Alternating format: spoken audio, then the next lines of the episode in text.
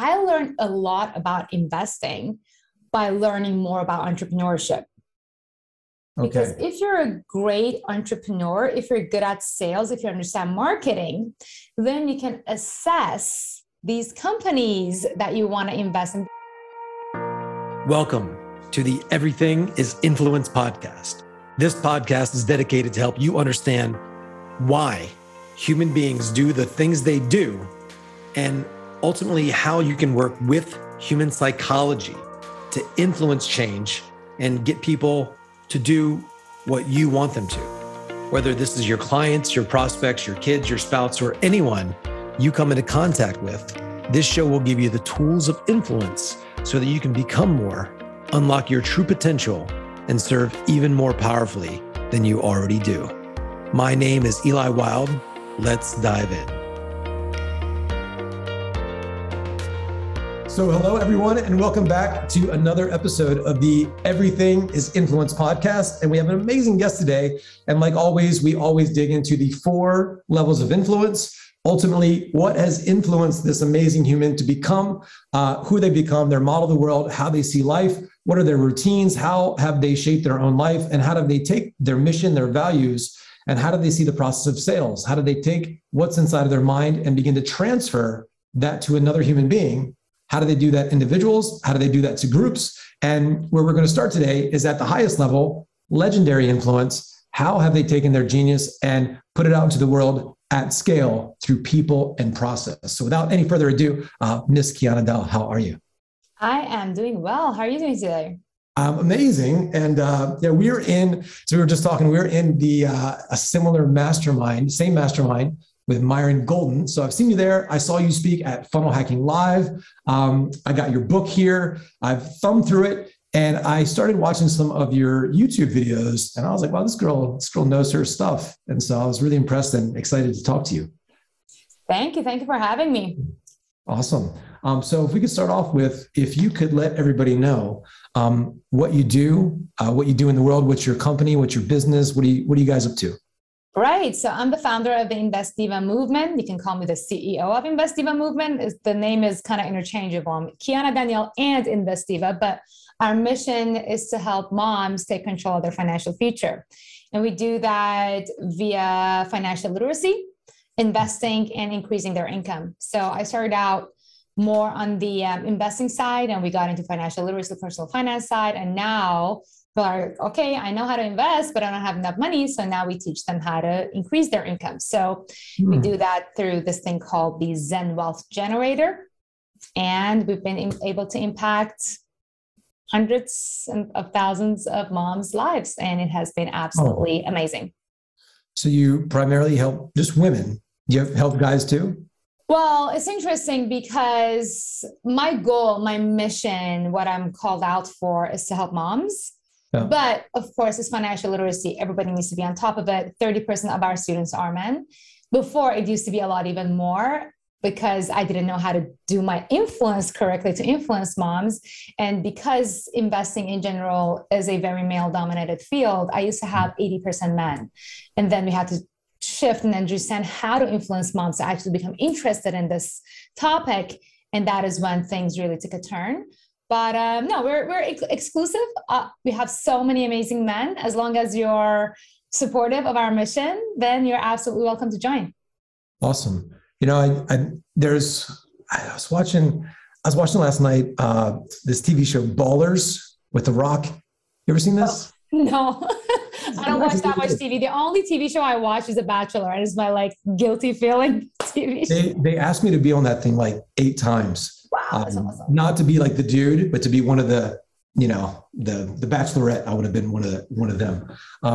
But yeah, I try not to, but these dudes are financial investors, and it's got me thinking about finances and all these swinging big deals and stuff. But what is your day-to-day like, because it's not, I guess, hanging out with football teams and, trying to close big name clients, or is it? What is it like for you? So it's interesting because even though I teach investing, right? So that is what I teach and that is what I do, but what I do differently that most people think is that I don't day trade. I don't trade. It's not I'm stuck to my screen all day. I do not day trade. I used to do that in the past. I found out for a retail trader, if you're not a professional like hedge funder, they're doing day trading, managing other people's money, it absolutely makes no sense to do day trading. And I had absolutely no desire to do that, especially after I became a mom. So I only manage my portfolio as an investor twice a month. And I have a $5 million portfolio that I run, and it's sufficient. If you're a value investor, you don't need any more than that. Even if the markets are going up and down, if you do the fundamentals right, if you set it up right, then you don't really have to do it every single day. In fact, it's better not to take a look at your portfolio every single day, because otherwise you're going to get emotional. So the rest of my time is actually focused on reaching my voice and writing books and doing podcasts like this, and moving the Invest Diva movement so that more people become in control, get in control of their financial future. So my day-to-day is more an entrepreneur than it is an investor. What would you say is different about your process? So the process is different in a way that so majority of people, there are two types of people who get into the markets, right? Mm-hmm. There are two reasons why they get into the markets. One is hype and FOMO, fear of missing out. Oh my gosh, I heard about this thing. Elon Musk said Dogecoin. Elon Musk said this. I heard about this on Twitter. My Uber driver, my cousin said this, buy that, especially in cryptocurrency, which is one of the things I invest in, cryptocurrencies and stocks. And so that is type one, people who get in because they feel like they're missing out. And type two are the people who are actually looking for capital gains or maybe even income, but they really don't know where to get started. And they just randomly select an asset and they're just going in round tables, and then eventually they will catch FOMO as well. So the way that we do our process, the investing process, and it can be applicable to any asset, even though I only invest in stocks and cryptocurrencies, is that we look at the markets or your investment strategy from 5 points. I call it the Invest Diva Diamond Analysis. Our logo is a diamond because it has 5 points. And it has a lot to do with your personal financial situation, your risk tolerance, your financial goals, as well as your confidence in the asset you want to invest in, as well as the market's pricing and the market sentiment. So majority of people getting the market having absolutely no idea what their risk tolerance is. They kind of guess, oh, I guess my risk tolerance is higher. I think I'm moderate. They guess, and this is not a guesswork. This is something that you actually have to sit down and punch in the numbers to understand what your ability and your willingness to take a risk is. And then from there, you can go and select assets that suit your risk tolerance, suit your age. Are you a mom? Are you single? Are you reaching retirement? So for each person, it's going to be different. And that's why most people are like, okay, Kiana, just tell me like one cryptocurrency to buy. I'm like, it doesn't work that way. It really doesn't. Like Warren Buffett is a very, very smart person and legendary investor. He doesn't invest in cryptocurrencies. Even though I'm such a promoter of cryptocurrencies and I believe in it, I don't think Warren Buffett should invest in it because it's like 90. It doesn't make any sense for him to expose himself into something that for him is high risk because it's still in developing phases. So personal finance is personal. So that is how our approach is different, is that it is not a one size fit all, and we are not money managers, obviously. So I help people become their own money manager. Amazing. Yeah. So on YouTube, you actually do share some of the things that you actually do. I thought that was really cool because a lot of people have that question, well, what do you do? And you're like, well, here's what I just did. So I thought that was super cool. And, the mentor that we share, Myron, says that, when you have tactics, that's what people like, these little tactics, but it works out there. It's psychology, because if it was all just one tactic, then everybody would just do that thing, but that's just not how it works. Right. So that is actually a very great point. The key word here is psychology. And it's interesting because I learned a lot about investing by learning more about entrepreneurship. Because if you're a great entrepreneur, if you're good at sales, if you understand marketing, then you can assess these companies that you want to invest in, because a stock or cryptocurrency is just basically a token of the value of a company that is driven by an entrepreneur, by a team of marketers, by a team of salespeople. So when I look at a company, I do look at their marketing plan. I do look at their entrepreneur. I do look at their influence. Yeah. Some of the best investment strategies that I've learned actually are from entrepreneurship books, like Play Bigger. Oh my gosh. I'm like, I got like my whole fundamental analysis, how to strategy from the book Play Bigger.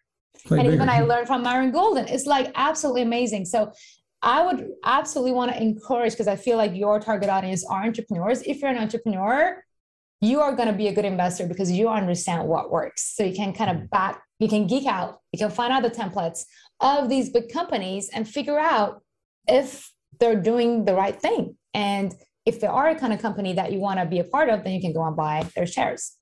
Mm-hmm. So if for somebody listening, say that they're entrepreneur and they're starting to do good and making, say, got an extra 5-10 grand a month to invest, or they're sitting on 100 grand.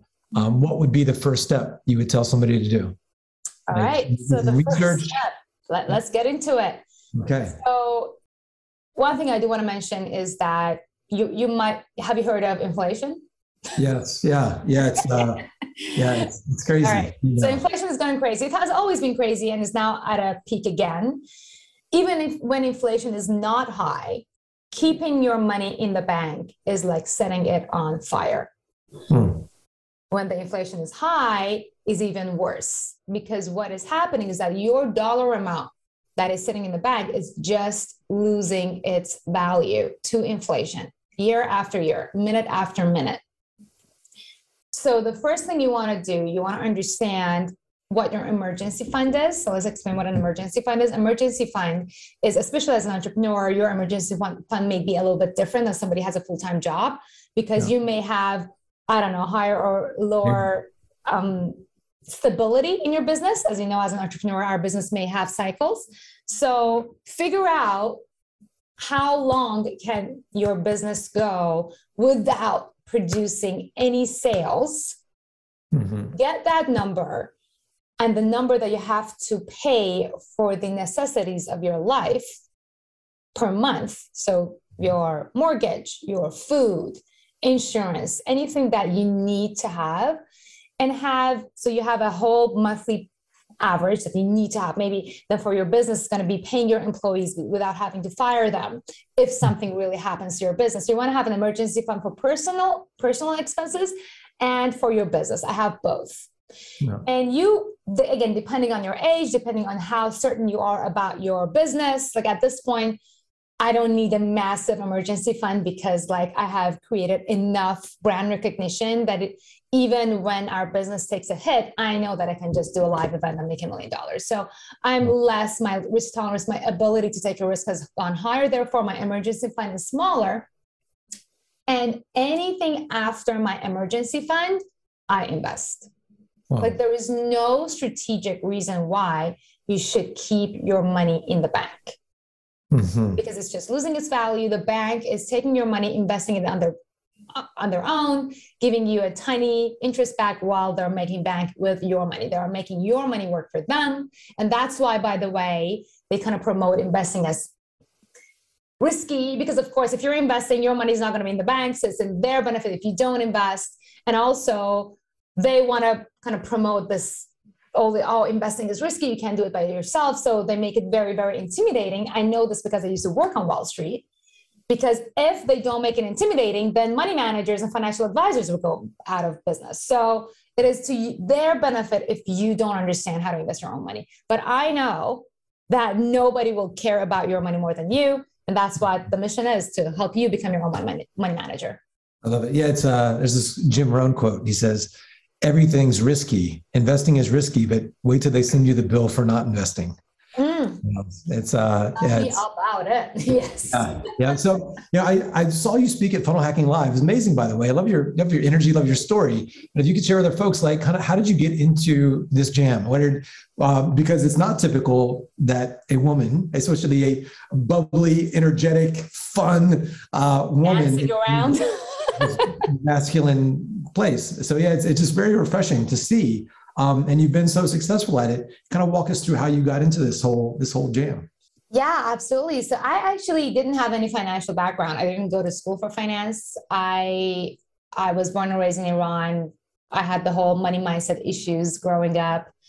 And I went to Japan to study something completely different. And then in Japan, also the topic of money is absolutely taboo. So I wasn't really even involved in anything like that until 2008, market crash happened. And I accidentally, like really by chance, made $10,000 doing a very high risk trade just by chance and making $10,000, doubling my money within a month. Where I'm like, oh my gosh, this is super cool. And I became fascinated with finance. I learned about the importance of investing, especially at the times of crisis, because inflation and the printing money. So I learned about these back then when I was in Japan. And I made the mistake of that any other logical adult will make, which is, okay, I don't know how to invest. I know that I got lucky and I made this $10,000. I'm going to hire a money manager to manage the rest of my money for me. And it didn't turn out very well because they kind of, they weren't doing that well with the money. And then when I needed it years later, when I got fired from my job, they said, okay, if you want to get your money out, you have to give us a penalty. And it was just absolutely ridiculous that they were investing, they were underperforming the market average. And then to give me my money back, they wanted to charge me a penalty, which is, by the way, the case with your 401k, with your Roth IRA, any of these things. If you want to get it out early, you have to pay a penalty, which is the reason why the average Americans pay, I think it's about $5.4 billion per year in early withdrawal fees from 401k and Roth IRAs. This was not a 401k, this was an actual money manager, but still that was the case, right? So I was super pissed off about this, and I decided to take things in my own hands and learn about I was like, okay, let me go become a money manager. And I studied for the certified financial planning, and I studied for CMT, chartered market technician, and all these things. And that is when I found out that it is in their best interest that normal people don't know about this. Like, that's how they train you. And then when you're at a broker, again, I'm not saying like CFPs or financial advisors are bad people, but because you have to be a part of a corporation, of an organization, and you have to have the best interest of the corporation in your mind,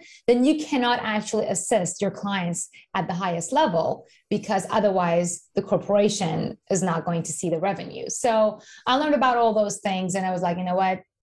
I prefer to give up my CFP title, because the only way you can keep your CFP title is if you are a part of a corporation. And I was like, you know what? I'm just going to become an educator, which, by the way, is interesting, because as a CFP, you are not allowed to educate people. Like, you're not allowed to be on social media talking about these things, which is absolutely ridiculous. So I was like, I don't want the CFP title. I'm just going to go educate people. I don't want to manage their money. I want them to become money managers. So that is kind of the story. So it started when I came to New York. Any big mistakes that you made? Yes, absolutely. Massive mistakes. So I started out actually, so I did get a job on Wall Street at a Forex broker. Okay. So that was my first exposure to actually trading.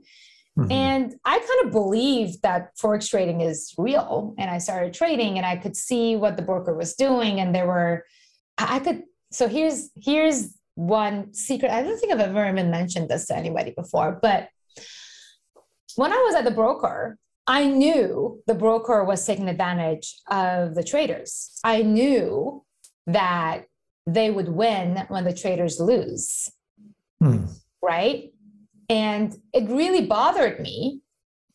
And I did talk about this to my boss, and I was like, well, this is not like, why don't we, and I wasn't like looking at it from like a very moral point of view. I was like, how about we don't go against them and they make more money and they will come back. And he was like, it doesn't work that way, because it's all about the hype and FOMO. And if they lose, they're actually going to come back.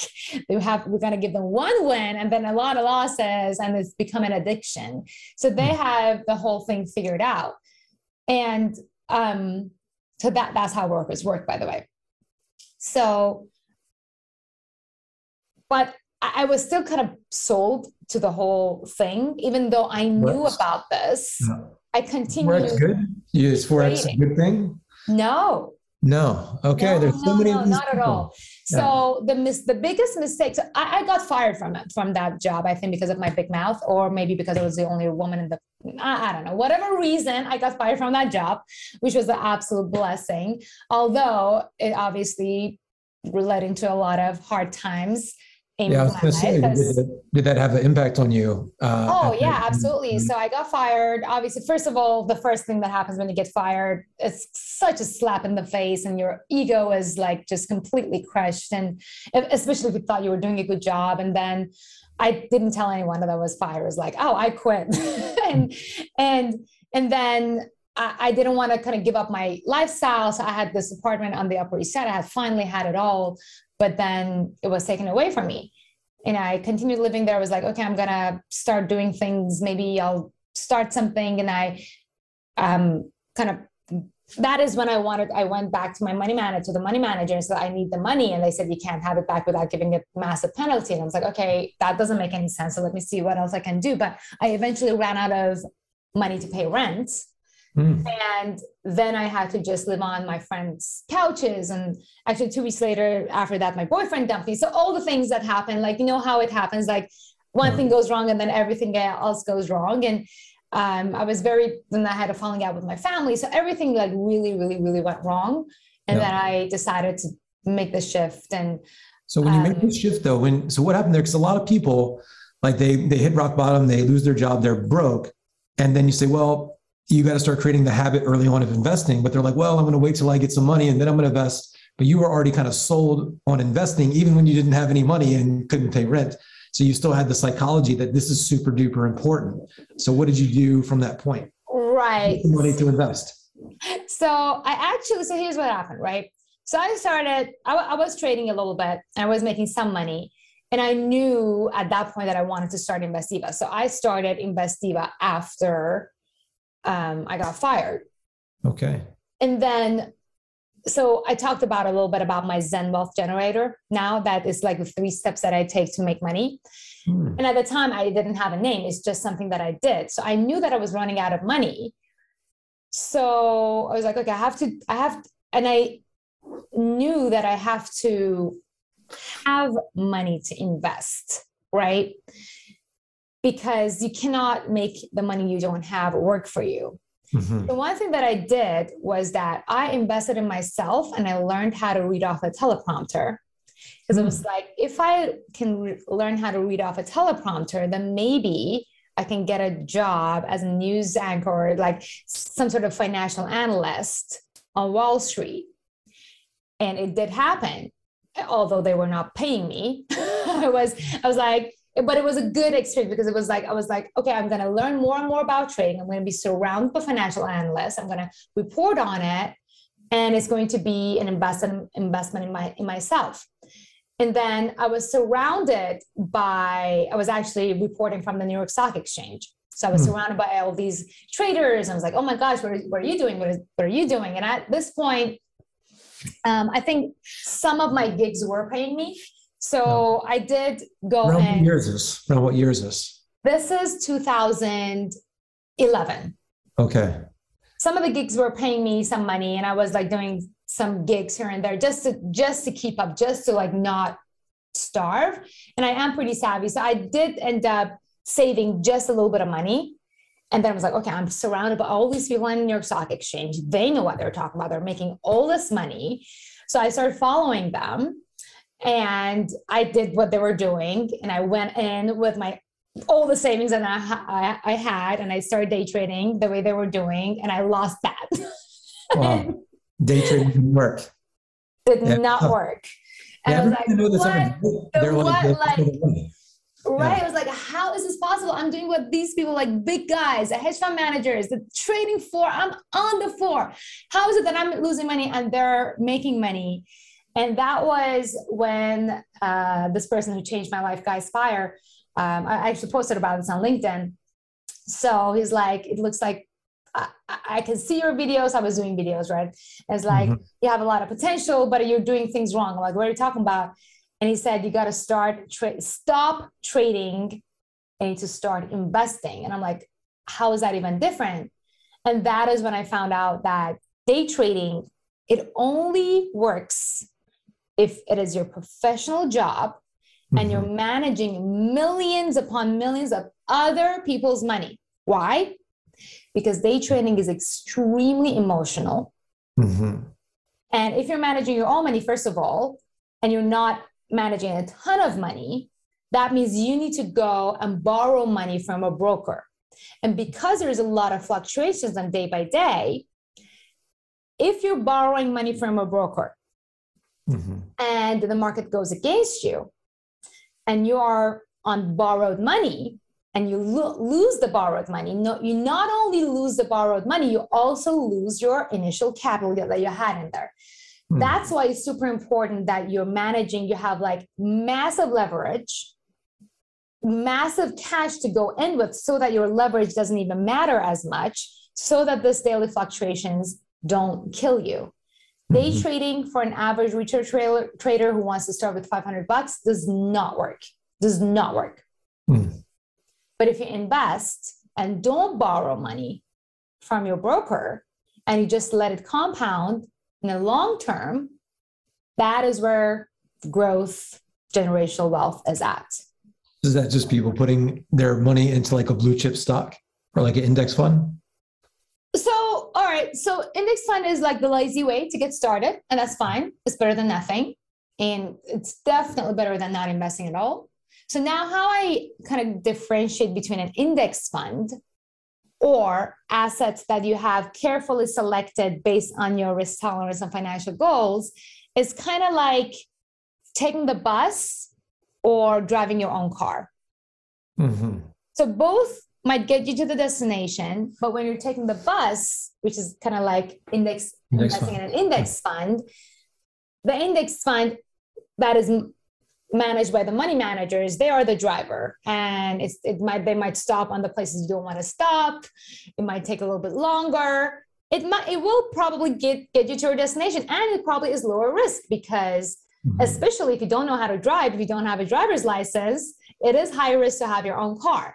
So having your own car may be a little bit more high risk, but if you know what you're doing, first of all, you have to understand that higher risk is directly correlated with high reward. So the higher risk that you take, the higher your reward will be. And your risk tolerance, it is not only your financial situation, it is not only your willingness to take a risk, it also has to do with your confidence. Right? So if you go in the markets without confidence, your risk tolerance is actually lower. So obviously this is when education comes in. So I prefer not to invest in index funds. I choose my own assets. And one of the other reasons why I like to choose my own assets is because you also vote for companies that you like with your money. In an index fund, there may be a bunch of companies that may not really go along with your moral beliefs, maybe investing in doing things that you don't really like, maybe supporting political parties that you don't really like.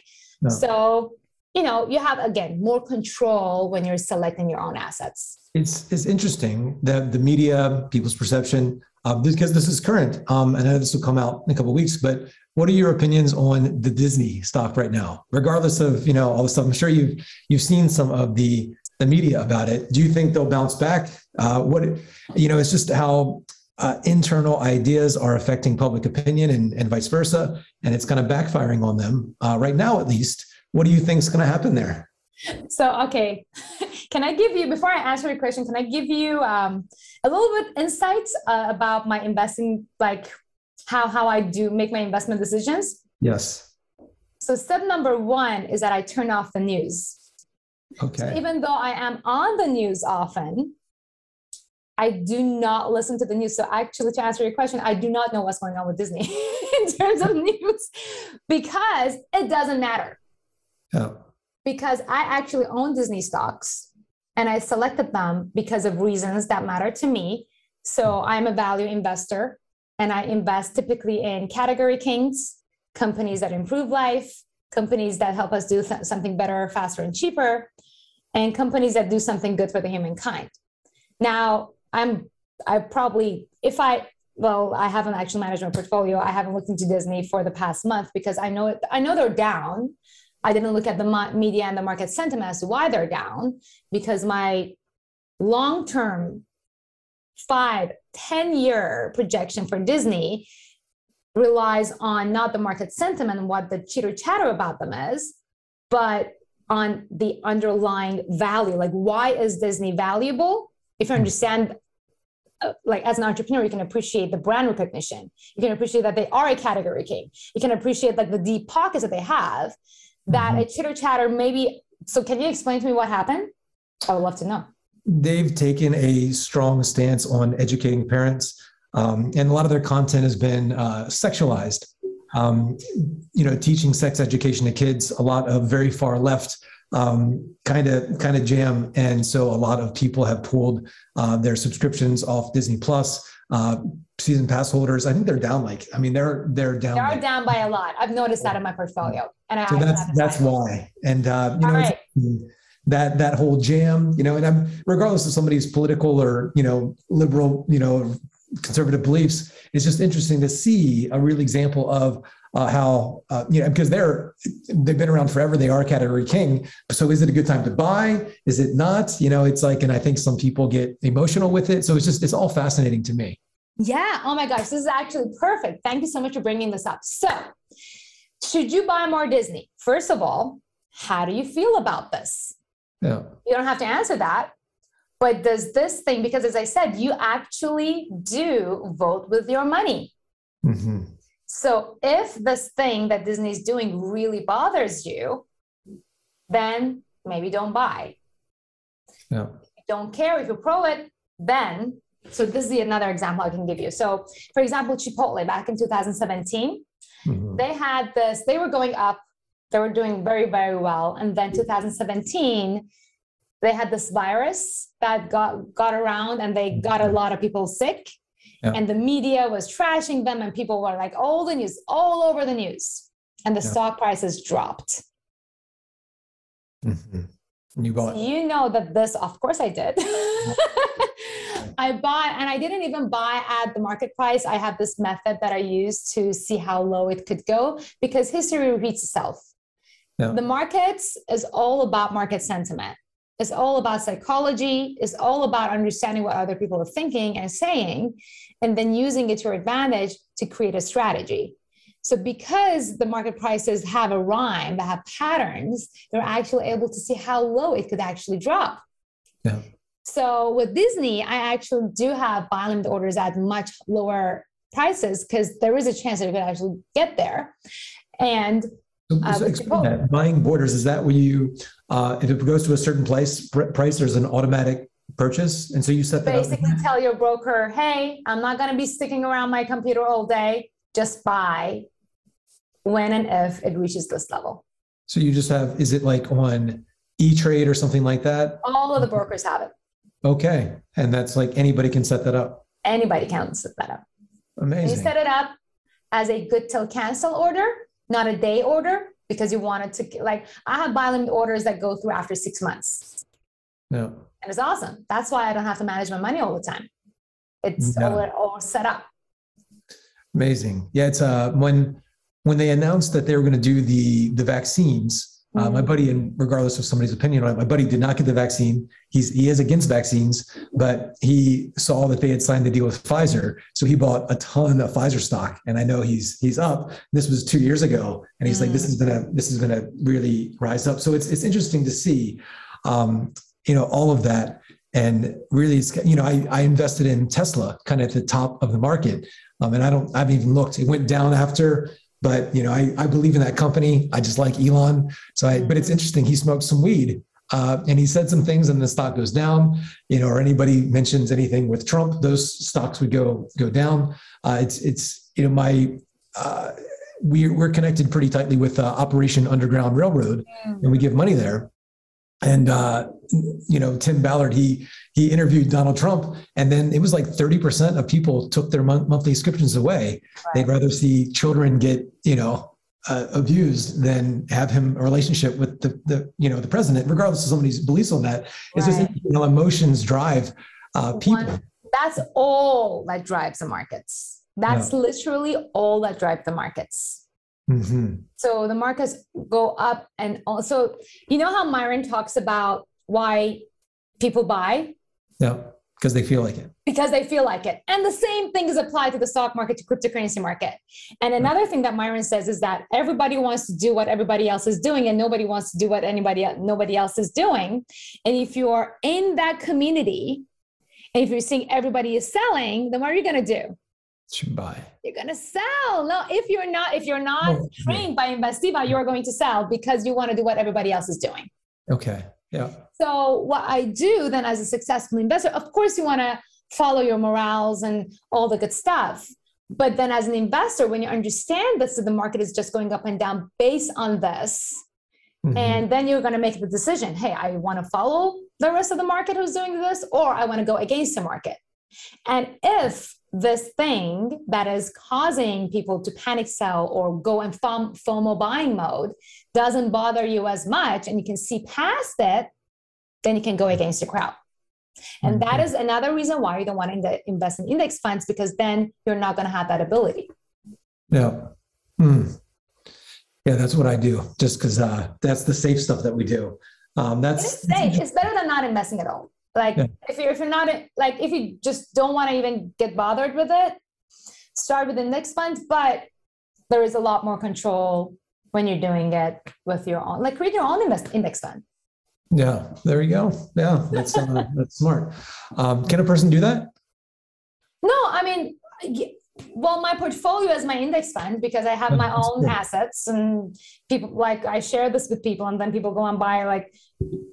An index fund is just a basket of assets that a money manager decided are the best, and they allocate different ways to different assets. So for example, you like Tesla, I like Tesla. I like to allocate a lot more money to Tesla than another company, right? So you get to decide how much Tesla you buy, how much other company you buy. I just like that control. So an index fund is nothing like super crazy. It's just a basket of different assets. And you can have like your portfolio is going to be your index fund. Yeah. When you were, down and then you got a job reading the teleprompter, all that stuff starting out, you didn't have a lot of money. What were the first steps that you took to get some money so you could invest? Right. So as I was gaining, as I said, so the first step is obviously to invest in yourself. So this is a Zen Wealth Generator. I actually didn't tell you the 3 points. Step 1, invest in yourself. Step 2, increase your income. Step 3, invest your income. Don't go investing if you don't have an increased income. Okay. You can't make the money you don't have. Like a lot of people get into investing because they want to increase their income. No, it doesn't work that way. It is better that you spend your time and talents into actually providing value through side hustles, through having your own business. I think everybody needs to have their own business because then you get a lot of tax breaks. So anybody needs to have their own business. Anybody should constantly be looking to increase their income and then invest that income. So what I did is I was investing in myself. I was doing the teleprompter thing for free for people. And then I got better and better. So people were now paying me. And then I got so good that I started creating content for myself. And then a publisher wanted to publish my content. So that is how I published my first book back in 2012. And ironically, it is about Forex trading, but I wanted to teach people how to do it right. That is how the Invest Diva Diamond Analysis was even created, to teach them how to do this without taking too much risk, without, because Forex was my world. I was just trying to figure out a way to help people do it better. So my target audience was current Forex traders who were losing money. But then I decided, you know what, it's just after Guy told me like trading is not the way to go, I decided to go in a different direction. So I no longer do Forex, but my first book is about Forex, which is why I come up in those forums a lot. But so that's what I did. I started making more money, and then I had a book deal. So I then invested my whole, I got $10,000 out of that book deal. They gave me a down payment of that. So I invested that money, and then slowly but surely I grew. And I started with, I was contributing $500 per month. Yep. And then as I increased my income, now I contribute sometimes $500,000 per month, which is super cool. Amazing.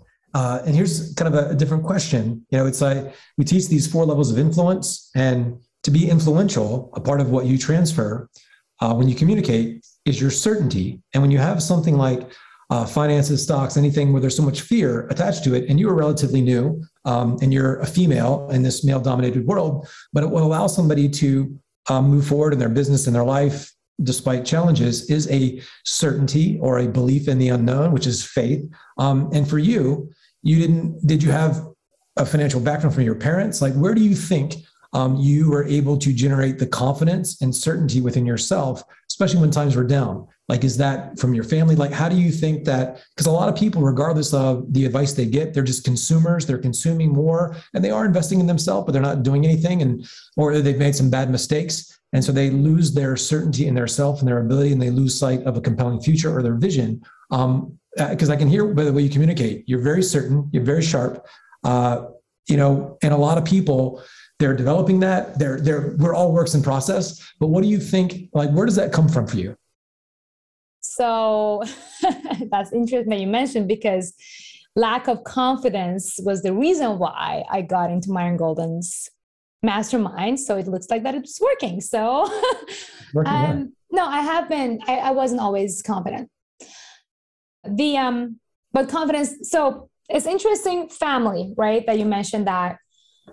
My parents didn't teach me about money, but my dad was an entrepreneur. And I'm from Iran, from a Jewish family. So before the Iranian Revolution, my dad was actually a very successful entrepreneur. This is before I was born. After the revolution, the new Iranian regime took over my dad's company. They were going to kill him. They decided not to kill him.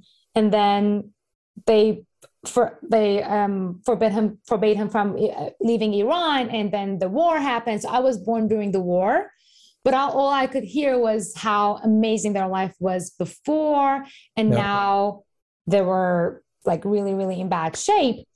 And so it's funny because I feel like it was like a defense mechanism. Poor people say money doesn't buy happiness. So that's how it kind of became our mantra. So my parents went into extreme money preservation phase. And, how Myron talks about the 4 levels of people is like free people. And so that's how they became, because they had to like stick to every penny that they had. So their mindset shifted, and so did mine. And that's why money was something that we wouldn't even discuss. So mindset shifted from a good money consciousness to a bad, to a being a trying to get things for free because they didn't have it. And so that is what I grew up with. And then in Japan, the culture there also, so I lived in Japan for 7 years, talking about money is super taboo. And then I studied electrical engineering there. And like, as an engineer, like if I talked about money to my professor, it's like, oh, you're just a scientist. You shouldn't even think about money. As if like being a scientist and like having money are mutually exclusive. Like you cannot be a good person and have money. So that is what I was, that was my money mindset, which is probably the reason why when I got to some money, when I came to New York, I got fired from my job. Obviously I can blame it on my boss, but also maybe I didn't feel like I deserved it. I thought money is bad. So a lot of things, but I have been a work in progress. I have the one thing that if you go down deep to my why, it's like, why do I keep growing? Why do I do the things I do? Is like anybody else, I just want to make my parents proud. So I think that was the influence that I wanted to kind of show them that I can get that, like they lost all their money. So I wanted to get the money back. So that was my driving point. I really wanted to bring my parents to the US and get them a house and set them free, which is what I did. And that was the goal. That was driving. So amazing. Yeah, we always have this like, inner wise. He lives in the Valley now in Los Angeles, Sam Sadi, Iranian, but grew up here, went to Berkeley and all of that. Yeah, it's interesting relationship with the parents, and we come over there and there's the treats and all that stuff. It's just a different culture over when I go to his parents' house and we have Thanksgiving together and stuff now. But yeah, it's different over there, and a lot of families came here to the States that were wealthy there and became very poor here, and you could tell they still had this almost sort of regalness about them. But you're living in, dire means, and some of them working at convenience stores and things like that. So it's interesting to see the work ethic and how a lot of them, especially in the Burbank area, of California. There's a lot of Iranian people there. It's, they call it Tehran jealous. It's like all versions. Yeah. Yeah. My whole family, my relatives are all there.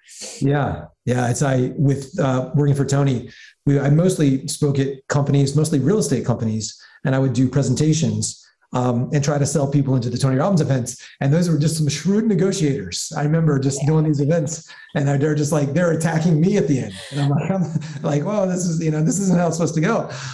So it threw me off initially, but that's really cool.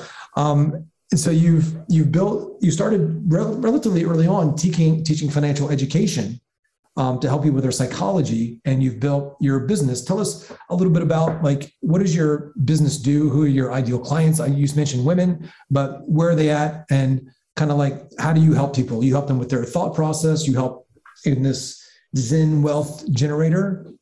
Right. Yeah. So absolutely. Thank you for that question. So the first thing we do, we actually get people into this, our most popular masterclass. It's free. And we teach them what the IDDA, the Invest Diva Diamond Analysis, the 5 points, how to do that for themselves, how to calculate their risk tolerance, how to understand how to set their financial goals, and then how to select the right assets and buying it at the right price, following the market sentiment or not following the market sentiment. So we teach them the 5 points of the Invest Diva Diamond Analysis. So we get to people first from the investing side. So majority of our audience are people who are interested. They want to take control of their financial future. They've heard about investing. They're kind of scared of getting in. They dabbled a little bit. They heard something on Twitter. They lost some money. Maybe their money is with their money manager. They're not very happy about it. And in case of a lot of women is that they're in marriages and they want to be in control. Maybe they're thinking about, I don't know, women do live longer. So it is very important for them to actually be in charge of that. It is my mission, regardless of what your relationship is with your husband.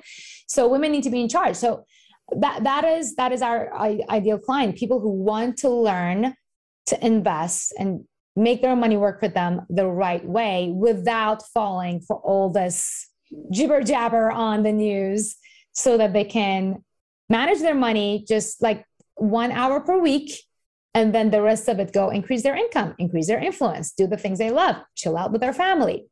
And then with the Zen Wealth Generator, it's the next step, because we have over 200,000 subscribers now, and they're starting making money. And then with investing, they're starting investing and they're super excited, but then they run out of money to invest. And then that is when we teach them how to increase their income, which is what we do with the other side, which is we teach them how to increase their influence, how to write a book, how to create a tribe, how to basically become a business owner that can get some side hustle money or even get into the next levels. Setting up systems to generate the wealth so they can invest. So you help them with that too? Yeah, absolutely. Oh, that's amazing. Let me just ask you this. Where can people find out more about you? Maybe it's this masterclass, like where can people, and we'll put this in the show notes, of course, where can people find out more about you? Yeah, absolutely. I would love people this is our number one most popular masterclass. So all you have to do is to go to investdiva.com/masterclass. And it's free, and it's about 90 minutes, and you get my risk management toolkit for free, and you can start investing just by attending the masterclass. And as I said, it's just one of our most popular ones. It's helped so many people. So definitely start there. I think that would be, and if you want to follow me on Instagram, one request that I have from you, I have 1 billion impersonators. Yeah, the moment you start following me, my impersonators are going to start following you, telling you that they are my backup account. I do not have backup accounts. My only accounts have blue verified check mark. That is the only place I interact with you. Don't follow my impersonators. Don't give them money. And I never ask you to give me Bitcoin. All right. All of our products are on our website. So just let's get that out of the way. That's crazy. Is there any questions I should have asked you that didn't? Anything else that I forgot to ask you that I should have? About what? I don't know. Well, I think maybe one of the questions people ask me is like, is cryptocurrency is a good way to go, or is the stock market is a good way? Should I invest first and then go make money? Can I invest when I'm in debt? And the answer is First of all, should you invest if you're in debt? It depends what kind of debt. If it's credit card debt, then maybe no. But any other kind of debt, then maybe yes. Because the interest you're paying on your debt is potentially lower, even if as the market average return, which is around 8 to 12% per year. So kind of take a look at that. That could be a good indicator. But other than that, another question you could have asked me is, what are my books? Yes, I see the books right there. Cryptocurrency. So tell us about the books, please. Yeah, absolutely. So I do have 7 books. 3 of them are bestsellers. 7. Yes. Wow. I'm a geek. I write books. That you were in Japan for 17 years? 7 years. 7. I'm not that old. Yeah. Yeah, it's like, because you look so young. Okay. Yeah. Well, I'm not that young either. According to Alex Hormozi, I'm middle-aged now, because apparently I saw that. Yeah. 37 is the new middle age. So I just turned 38. So there you go. Wow. But yeah, I was in Japan until I was 25. Okay. And tell us about these books. So you got the cryptocurrency investing. When did you write that? Because it's like, it seems new, but it's not. It's been around a while. Not. I wrote this right after I gave birth. They contacted me 2018. I was like 2 weeks into maternity leave. And then they're like, do you want to write this book? And I'm like, I cannot let this opportunity go by. So this came out 2018, end of 2018. And then now, actually literally starting today, I'm writing the second edition of this just to make some updates because the landscape has changed. So that is my Cryptocurrency Investing for Dummies book. Again, you can find that on our website as well. If you want some bonuses, you can also find it on Amazon. My other book that has recently become bestseller is The $1 Million Family Secrets. That is where I talk about the Zen Wealth Generator. Amazing. I'm going to check this out and I'm going to hop in that masterclass myself. This has been amazing. Thank you so much for taking this time. We'll put links to everything in the show notes. And yeah, we really appreciate you doing this. And yeah, I guess I'll see you at one of the mastermind events here pretty soon. Absolutely. Thank you so much for doing this. This is fun. And I hope that your audience got some value out of this. I know I did, and I'm sure they did as well. Thank you so much. And everybody, we'll see you again real soon. Till the next time. Bye-bye. Thank you, Eli. Thanks for listening to this episode of the Everything is Influence podcast. If you got value from this episode, loved what you heard, and you want to go deeper into really understanding the core fundamentals of influence, then I have one more gift for you. I put together a special training just for the listeners of this podcast that breaks down the 4 levels of influence and how to start using these tools in your life today. If you want that free training, then go to wildinfluence.com/go. That's wildinfluence.com/go. That's wild with an E at the end, then influence.com/go. All you need to do is enter your name, email, and phone number, and we will send that over to you straight away. Until the next time, my friend, this is Eli signing off from the Everything is Influence podcast.